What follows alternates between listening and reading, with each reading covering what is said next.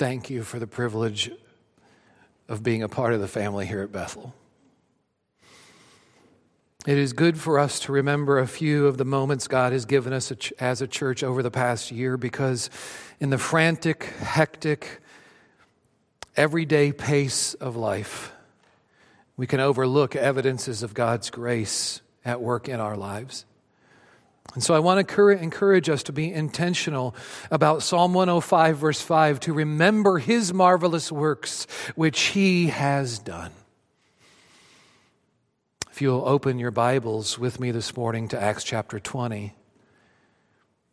Acts chapter 20, that's New Testament. For those of you who don't have a Bible with you this morning, I would encourage you to find a Bible in a hymnal rack near you and find the New Testament and in the New Testament, it goes Matthew, Mark, Luke, John, Acts. In Acts chapter 20, that's where we're going to be this morning because that's what the Apostle Paul is doing right here in Acts 20. He's remembering God's marvelous works among the people that he's been with. You see, in a very real sense, Paul is right where we are on this New Year's morning. He's turning the page from one chapter of his life to the next. He's thinking back on those defining moments in his ministry to this church in Ephesus. And now, after being with them for three years, ministering to them, loving them, preaching to them, teaching them, he is saying goodbye to them. As far as he knows, he's never going to see any of them again. And so he gathers the elders of the church of Ephesus together and he shares with them that he's headed to Jerusalem and then to Rome, where he assumes he's going to be martyred. This is his farewell speech to this special people of God. Let's pick it up, verse 17, Acts chapter 20. Now, from Miletus, Paul sent to Ephesus and called the elders of the church to come to him. And when they came to him, he said to them, you yourselves know how I lived among you the whole time from the first day that I set foot in Asia, serving the Lord with all humility and with tears and with trials that happened to me through the plots of the Jews. How I did not shrink from declaring to you anything that was profitable, and teaching you in public and from house to house, testifying both to Jews and to Greeks of repentance toward God and of faith in our Lord Jesus Christ. And now, behold, I am going to Jerusalem constrained by the Spirit, not knowing what will happen to me there, except that the Holy Spirit testifies to me in every city that imprisonment and afflictions await me.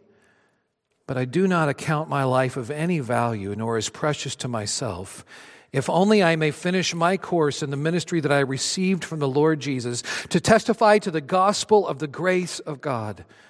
And now, behold, I know that none of you among whom I have gone about proclaiming the kingdom will see my face again. And therefore I testify to you this day that I am innocent of the blood of all of you. For I did not shrink from declaring to you the whole counsel of God. Pay careful attention to yourselves and to all the flock in which the Holy Spirit has made you overseers to care for the church of God, which he obtained with his own blood. I know that after my departure, fierce wolves will come in among you, not sparing the flock, and from among your own selves will arise men speaking twisted things to draw away the disciples after them. Therefore, be alert, remembering that for three years I did not cease night or day to admonish everyone with tears. And now I commend you to God and to the word of his grace, which is able to build you up and give you the inheritance, inheritance among all those who are sanctified. I coveted no one's silver or gold or apparel. I coveted, uh, you yourselves know that these hands ministered to my necessity to those and to those who were with me. In all things, I have shown you that by working hard in this way, we must help the weak and remember the words of the Lord Jesus, how he himself said, It is more blessed to give than to receive. And when he had said these things, he knelt down and prayed with them all. And there was much weeping on the part of all. They embraced Paul and kissed him, being sorrowful most of all because of the word he had spoken, that they would not see his face again. And they accompanied him to the ship. This is the word of our God for us this morning. And as we begin this new year, I have been reflecting on God's grace in my own life, like Paul is right here And I've realized how much of my life has been defined by a series of short but significant moments, all of them moments of grace, like when our oldest daughter Lizzie was born and the umbilical cord was wrapped around her neck twice. Those were some pretty tense moments because Lizzie's initial APGAR score was a two. But God put His grace on display in that delivery room, just like He did way back in the summer of 1989 on a Thursday night under an old oak tree at Amazing Grace Baptist Camp in Ottawa, Kansas, where by God's grace, He removed part of my stubborn streak. Not all of it, part of it, because I had been fighting God for so long. I'd been fighting his calling upon my life to become a pastor. And that night, his grace won. And then there would be another moment of grace in July of 2019 when we were on family vacation in Galena. And a friend of mine called to inform me that he had submitted my name to the pastoral search committee of Bethel Baptist Church of Schaumburg, Illinois. And he was calling me, by the way, to ask if that was okay. I mean, what was I going to say then? The rest is history, God's history of grace, always at work in every moment of our lives. And that's why it's been good for us this morning to trace God's hand of grace in the little moments through our slide presentation. It's a poignant reminder, reminder that what we have here at Bethel is special. Because God's grace has been present in each and every one of those moments. And that's why I want to emphasize two things from Acts chapter 20 this morning. First, I want to show you why the church is precious to God and why it ought to be precious to us. And then, second, I want to lay out a vision for 2023 of how we can demonstrate the preciousness of the church to one another as well as to the world around us. Because the big idea of Acts chapter 20 here is that the church is a precious place because it's comprised of people who've been bought with a precious price. People who get grace because we've received grace. People who are bound together as one by that grace. And then people through whom that grace flows into the lives of others. And for that to be true of us, we've got to see, we've got to understand why the church is precious. The answer is right here in Acts 20, verse 28. The church is precious because of the price God has paid to obtain it. Listen, friends, please, please listen. What we have here this morning and every Sunday morning, what we have here as a church family is so special because it took the blood of Jesus to have this. Never take it for granted. Love it. Appreciate it. Get invested in it. The price that has made us a church is the blood of Jesus. He has given his life. He has poured out his life. He has laid down his life to rescue us and redeem us and to save us from our sins and to bring us as those who are outside to the inside into his family, the church. And so, listen, the church isn't really a place. You could take us out of this building and we could gather somewhere else in Schaumburg, Illinois this morning, and we would still be Bethel Baptist Church. Bethel Baptist Church meets at 200 North Roselle Road in Schaumburg, Illinois, but Bethel Baptist Church is not an address. It's not a brick and mortar building. It's you and you and you. It's us. Christ laid down his life for a people. And so, what we have this, this morning right here is a local, visible representation of the worldwide church of God obtained by the blood of Jesus. That's why Bethel is special. It isn't because of who we are, it's because of who we are. It isn't because of what we do, it's because of what's been done for us by Jesus. That's what makes us a group of people unlike any other. It's not that we have a gathering once a week. I mean, Cubs fans gather at Wrigley Field. I don't know why, but they gather there. Bears fans gather where? At Soldier Field, at least for now. And then there are lots of social and civic groups that rally around common likes and interests and passions like the Kiwanis Club and the American Legion and the VFW, but none of those groups is like the church.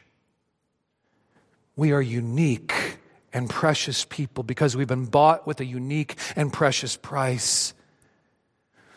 After my dad preached from this pulpit back in November, and many of you are still talking about that, you won't let me forget that. But many of you commented to me about how wise my dad is. You know, I've always loved my dad, but to be honest with you, when I was 16, dad really didn't know that much. And then when I turned 22 and got married to Joanna, dad suddenly became the wisest man in the world like overnight. But one of the pieces of wisdom that dad instilled in us three boys growing up is that the value of something is determined by the price that is paid for it. You see, it doesn't matter what you think your home is worth, or what you think your vehicle is worth, or what you think your boat is worth. It matters what a buyer thinks it's worth. God has demonstrated how precious the church is by the price he paid for her the blood of his own son. And so the question becomes then is what's precious to God precious to us? So let's talk about how we demonstrate the church's preciousness, how we show the church's preciousness. Now, I want to say to you this morning, this text gives us about 10 different ways we demonstrate the preciousness of the church. And I saw some of you right now look at your watch. Take heart. I'm not going to talk about all 10. I have, I have uh, whittled it down to three. We'll talk about the other seven some other time. And so let's just talk about three ways here that we highlight the church's preciousness. Number one, we sacrifice much for the church.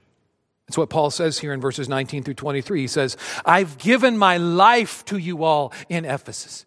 I've served you all with humility. I've shed tears over you. I've endured trials for you and with you when the Jews tried to shut us up by shutting us down. Even when it was hard, I wouldn't quit. Verse 31, he says, For three years I did not cease night or day to admonish everyone with tears. And then down in verse 33, he says, I want you to know I didn't do it for money. I wasn't in it for the money. I did it because Jesus poured his blood out for the church, and so I couldn't do anything less than pour my life into the church. Have you noticed that people are willing to sacrifice so much for things that are precious to them? Like parents who go out go all out for their children. They'll they'll cart little johnny or little susie all over the midwest playing on a traveling baseball or softball team. They'll spend thousands of dollars on gas and food and lodging. Or have you seen some guys with their guns? Um, you walk into their house and one of the first things they want to show you is their gun safes plural I mean, they've got, they've got 12 gauges, they've got 30 aught sixes, they've got nine millimeters. Now, I know this is kind of taboo in Cook County, Illinois, talking about guns. But those guys, guns are precious to them, and so they're willing to spend so much. People are willing to sacrifice big time for things that are precious to them. That's Paul here. The church is precious to him because it's precious to Jesus. And maybe you're thinking, but PK, you know, this is Paul we're talking about. This is one of the heroes of the faith. He's a spiritual giant. Does God really expect all of us to follow his lead here? Well, can I just be honest with you this morning? This text targets me as an elder, as a pastor, as a shepherd first before it targets you. As your lead pastor, this primary, the primary application here is for me. But if you're a follower of Jesus with Paul, there's a secondary application for you. Because in over 28 years of pastoral ministry, there have been a lot of Pauls in my life that have never written a book or preached a sermon. And yet their lives speak into mine because they sacrificed so much for the church. There's Jim and Peggy and John and Debbie and Ed and Claire, and there are others right here in this very room. And there are people who are constantly preaching silent sermons to me by sacrificing their comfort and their time and their money to demonstrate the preciousness of the church. So let their lives speak into ours today, propelling us into 2023, where I say to you this morning, it's going to be hard. It's going to hurt. Sacrifice always does. But the kicker is that every one of those people would stand shoulder to shoulder with Paul and say, it's worth every minute of it. That's what Paul says in 1 Corinthians 15, 57, and 58. Thanks be to God who gives us the victory through our Lord Jesus Christ. Therefore, my beloved brothers, be steadfast, immovable, always abounding in the work of the Lord, knowing that in the Lord your labor is not in vain. Never in vain. Sunday school teacher, never in vain. Nursery worker, never in vain. Youth leader, never in vain. Sunday greeter out in the lobby, never in vain. Faithful offering giver, never in vain. Your service to Christ's church and your sacrifice for her is never in vain. And that's why we demonstrate the preciousness of the church by a willingness to sacrifice for her. And then, secondly, by joining in the mission of the church. That's why Paul says right here in verses 20 and 21 I did not shrink from declaring to you anything that was profitable and teaching you in public and from house to house repentance toward God and faith in our Lord Jesus Christ. Now, I want you to notice here, and you may want to underline or circle this in verses 20 and 21. I want you to notice here the church's mission is all about a message, and that church's message is always Jesus. Church's mission is always a message, and that message is always Jesus. So even though we're 2,000 years removed from Acts chapter 20 and 5,600 miles away from Ephesus, although we're a long way from Paul chronologically and geographically, our message is the same, same as Paul's. It is always and only and relentlessly Jesus. Because the church isn't built upon the greatness of its members or the greatness of its music. The church is built upon the greatness of its message. That's Matthew 16, where Peter says to Jesus, Jesus, you are the Christ. You are the promised one. You are the Messiah. You are the Son of the living God. And Jesus says, Peter, Peter, it's on this rock. It's on the message that you have just shared that I am the Christ, that I will build my church. And when the church isn't built on its members or its music, but on its message, then Jesus says to Peter, the gates of hell will not prevail against it. And that's why Paul says right here in verse 27 that I did not shrink from declaring to you the whole counsel of God. He's saying, I preached all of God's word, not just the easy to hear parts, but the hard to hear parts too. So Paul doesn't water down the message to accommodate the culture. You know why? You know why? Because too much is at stake souls hang in the balance. Right now, as I am sharing God's word with you, just like every Sunday when God's word is preached, eternal stuff is happening. You believe that? Do you believe the message of Jesus is just as powerful today as it was when it came out of Paul's mouth on this day?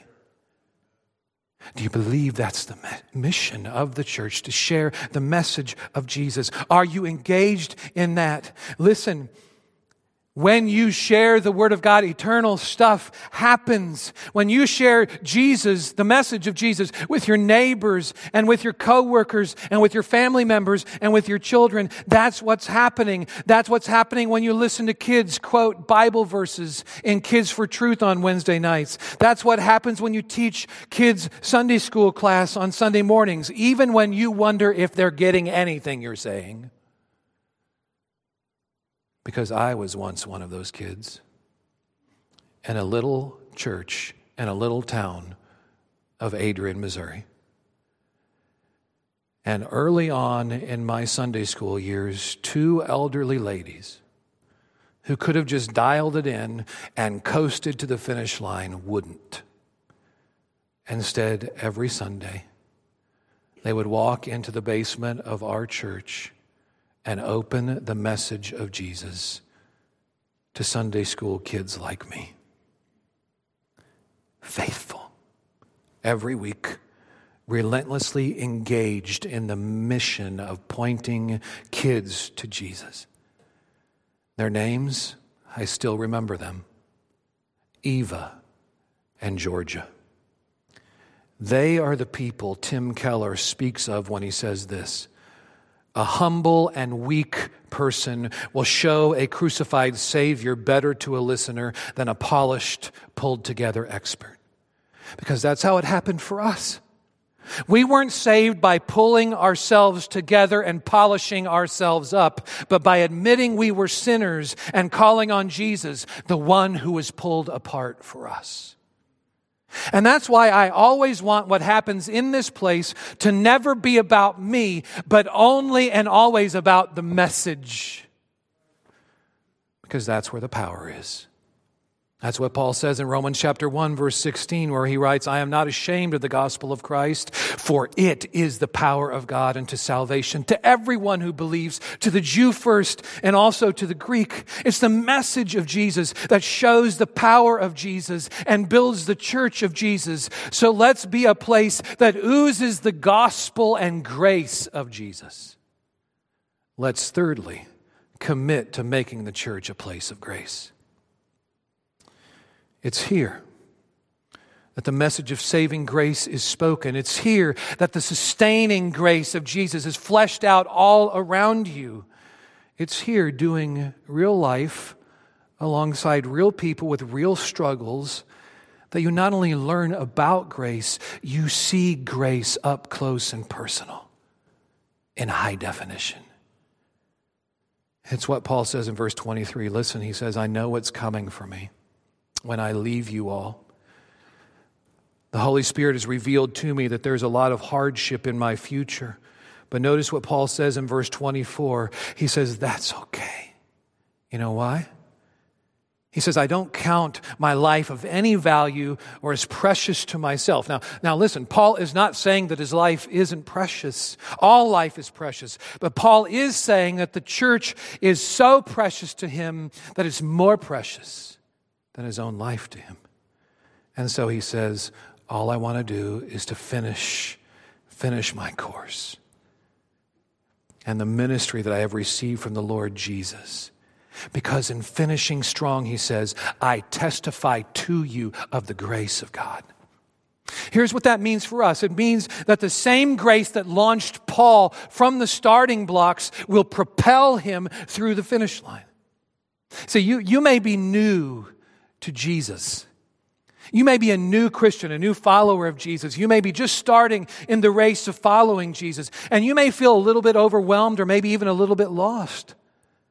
That's okay. Because it isn't so much about how you start, it's about how you finish. And when you're a follower of Jesus, the good news here is that you'll never be without the sustaining grace of God. You'll never run without it, and you'll never outrun it. Even if you've been a believer in Jesus for years, there's only one thing that is powerful enough to power you and push you through that finish line. It's verse 32 right here, where Paul says, I commend you to God and the word of his grace, which is able to build you up and give you that inheritance among all those who are being sanctified, being made more like Jesus. And that's why when people walk into the gatherings of our church, they should sense grace in this place. The hope of grace, the power of grace, that we, that when we come to faith in Jesus, God gives us what we don't deserve because in the place of sinners, Jesus took what he didn't deserve by dying on a cross in our place for our sins. It's 2 Corinthians 5, verse 21, which says that God made Jesus to be sin who knew no sin for us so that we might become the righteousness of God in Him. Do you get what that means? It means that my sin was placed on Jesus so that Jesus' righteousness could be credited to my account when I place my faith and trust in Him. My sin, Jesus gets. So His righteousness I could have. Is that true of you? You see, that's why the Bible says in Ephesians 2, verses 8 and 9, for it's by grace that we are saved through faith. Grace. It's not of ourselves, it's a gift from God. It's not of works, lest any of us would be able to boast. Are you trusting in Jesus this morning as the one and only Savior from your sins? Is your life a story of grace? It can be. If you'll trust in Christ right now, repenting of your sins and turning in faith to Him, crying out and pleading for Him to forgive your sins, and He promised that all who call upon the name of the Lord will be saved. Would you come to Jesus? So, what does this all mean for us at Bethel in 2023? Well, it means because the church is precious, we're going to focus on three primary areas. First, we're going to focus on being conduits or vessels of God's grace to those he brings us. It's clear from this text that Paul has been a means of grace in the, in the lives of the people at Ephesus and that they have been a means of grace to him. So, listen, as a community of believers who've been showered with grace, we're called to be givers of grace. It was about 10 years ago that we purchased a, an old home that was built in 1898 in Alton, Illinois. Beautiful old home. We, we spent a lot of time remodeling that and bringing it back or attempting to bring it, bring it back to its former glory. And when we moved in there, there was a widow with whom we shared a driveway. And I remember the day just a couple of weeks after we had moved in, and our youngest two daughters had gone riding, uh, had gone riding bikes in the neighborhood, and, and they left their bikes in the middle of that driveway. And as she pulled into her driveway, our driveway as well, she got out of her car and she threw their bikes to the side so that she could pull into her garage. I witnessed that happening and so, number one, I informed my daughters that never again are they to leave their bikes in the middle of the driveway. And secondly, I went to her door and I knocked and I apologized. And I told her that it would never happen again. It was only about two weeks later, as we developed a relationship with her, that our neighbor turned to Joanna and asked this question Why are you and your family so kind to me? And I still remember what Joanna said. She said, We're kind to you because God has shown us kindness in Jesus, and we want to show his kindness to you. That's Ephesians 4, verse 32, which says, Be kind to one another, tenderhearted, forgiving one another as God in Christ forgave you. So let's apply that to our church family this morning. When people walk into one of our gatherings, they ought to immediately see and sense the grace of God working in us, and they ought to feel it working through us. Can I just say that's why we need more people to join our hospitality team and greet people walking into our facility on Sunday mornings? Would you be willing to do that? We need information desk workers so that when people walk in and have questions about what happens where and who is it for, they see the information desk and they can go there and their questions can be answered. We need more nursery volunteers so that young families coming to our church know that they're going to be well cared for. If the message of God's grace is so great, then we ought to do everything we can to personify that message of grace. May it be true that people don't just hear about God's grace in this place, they see it and they sense it and they feel it in us and through us. So, we're going to focus on being grace givers in 2023, not just to new attenders, but to one another. And so, secondly, we're going to focus on cultivating deep, meaningful relationships with one another. I mean, do you see in this text how deep the relationship runs between Paul and the people of this church? When Paul says goodbye to them in verse 37, notice that there isn't just tears. There are, there's not a dry eye in the house. There are many tears. There's hugging and even kissing. Now, please mis- don't misunderstand. I'm not, I'm not saying that we should become known as the kissing church of Schaumburg.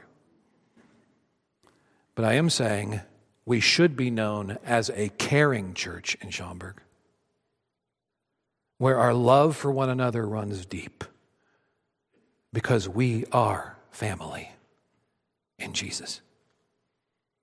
And so when people are hurting here, we don't just hurt for, uh, for them, we hurt with them. We come alongside of them.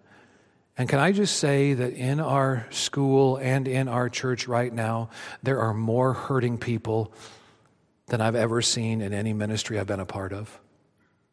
I don't know if it's the pandemic. I don't know if it's the economy. I don't know if Satan has ramped up his attacks on the family. But there are a lot of hurting people among us. And so I'm going to encourage us as a church to care well for these people that God is bringing us. And one of the ways that we can do that is I'm going to encourage you to be with us on January 28th, just a few weeks away now, in our lower level fellowship center for a one day counseling training event that's hosted by the Biblical Counseling Center that's housed right here in our facility. And I'm saying that to you so that you can become equipped to help hurting people with the message of hope. You say, but Pastor Ken, you don't understand. I'm not good in formal, I would not be good in formal counseling situations. That's okay. You know, most of my counseling as a pastor doesn't happen in formal counseling situations. Most of it happens out here in the lobby. Most of it happens up there in the EEC, Early Education Center, speaking with parents. Sometimes it happens in my own driveway at home. Okay, Pastor Ken, but you don't understand. You know, I have my own struggles. Can I just tell you? I have my own struggles. You don't believe me? Ask the people sitting right here. But there's something I've found to be true in my years of ministry, and that's this. When I'm actively engaged in helping others through their struggles and pointing them to Jesus, I become a better husband and I become a better father, and I become a better follower of Jesus. You see, counseling isn't limited for those perfect few, it's all of us who are engaged in following Jesus, who should be engaged in helping others follow Jesus. So, January 28th, will you come? Will you be here? I'm taking this so seriously that next Sunday, Dr. Tim Allchin, the executive director of the Biblical Counseling Center here, will be speaking in our Sunday morning gathering. He's going to help us be a place where we don't shy away from hurting people, but we run to them and then we walk with them through their hurts, pointing them to Jesus. But you know, we'll never become that kind of community on our own. We need God's help. We need God's strength. We need God's grace. And so in 2023, our primary focus must be, thirdly, on being a praying people. It's verse 36. The last thing Paul does, tears streaming down his face as he says goodbye to the elders of the church at Ephesus. The last thing he does is he kneels and he prays with them and for them. You know why? Because for Paul, prayer isn't a last resort, it's a first response. Is it that way for us? Listen, Bethel's success is not built on great preaching, it's built on great praying. So, will you commit to helping us be a praying church by attending midweek at Bethel on Wednesday nights, where we're going to dedicate more of our time to prayer? And we're going to do that because we believe what Jesus says in John 15, verse 5, that without me, you can do nothing. That's why we have a men's prayer group that meets right here on campus every Saturday morning. They would love to have more of you guys join them. And so, if you're a member here, I encourage you to come alongside of us in 2023 and help us be all that God wants us to be. If you aren't a member here, We'd love for you to become a member and officially join with us in the mission and the message of Jesus. We aren't a perfect people. So don't join this church because you think we're a perfect church. We aren't a perfect people, but we are His people. This is His church. And to Him we are precious because we are a people purchased by the blood of Jesus sustained by the grace of Jesus, to live for the glory of Jesus. So, Bethel, let's be who we are the blood bought church of Jesus. Amen.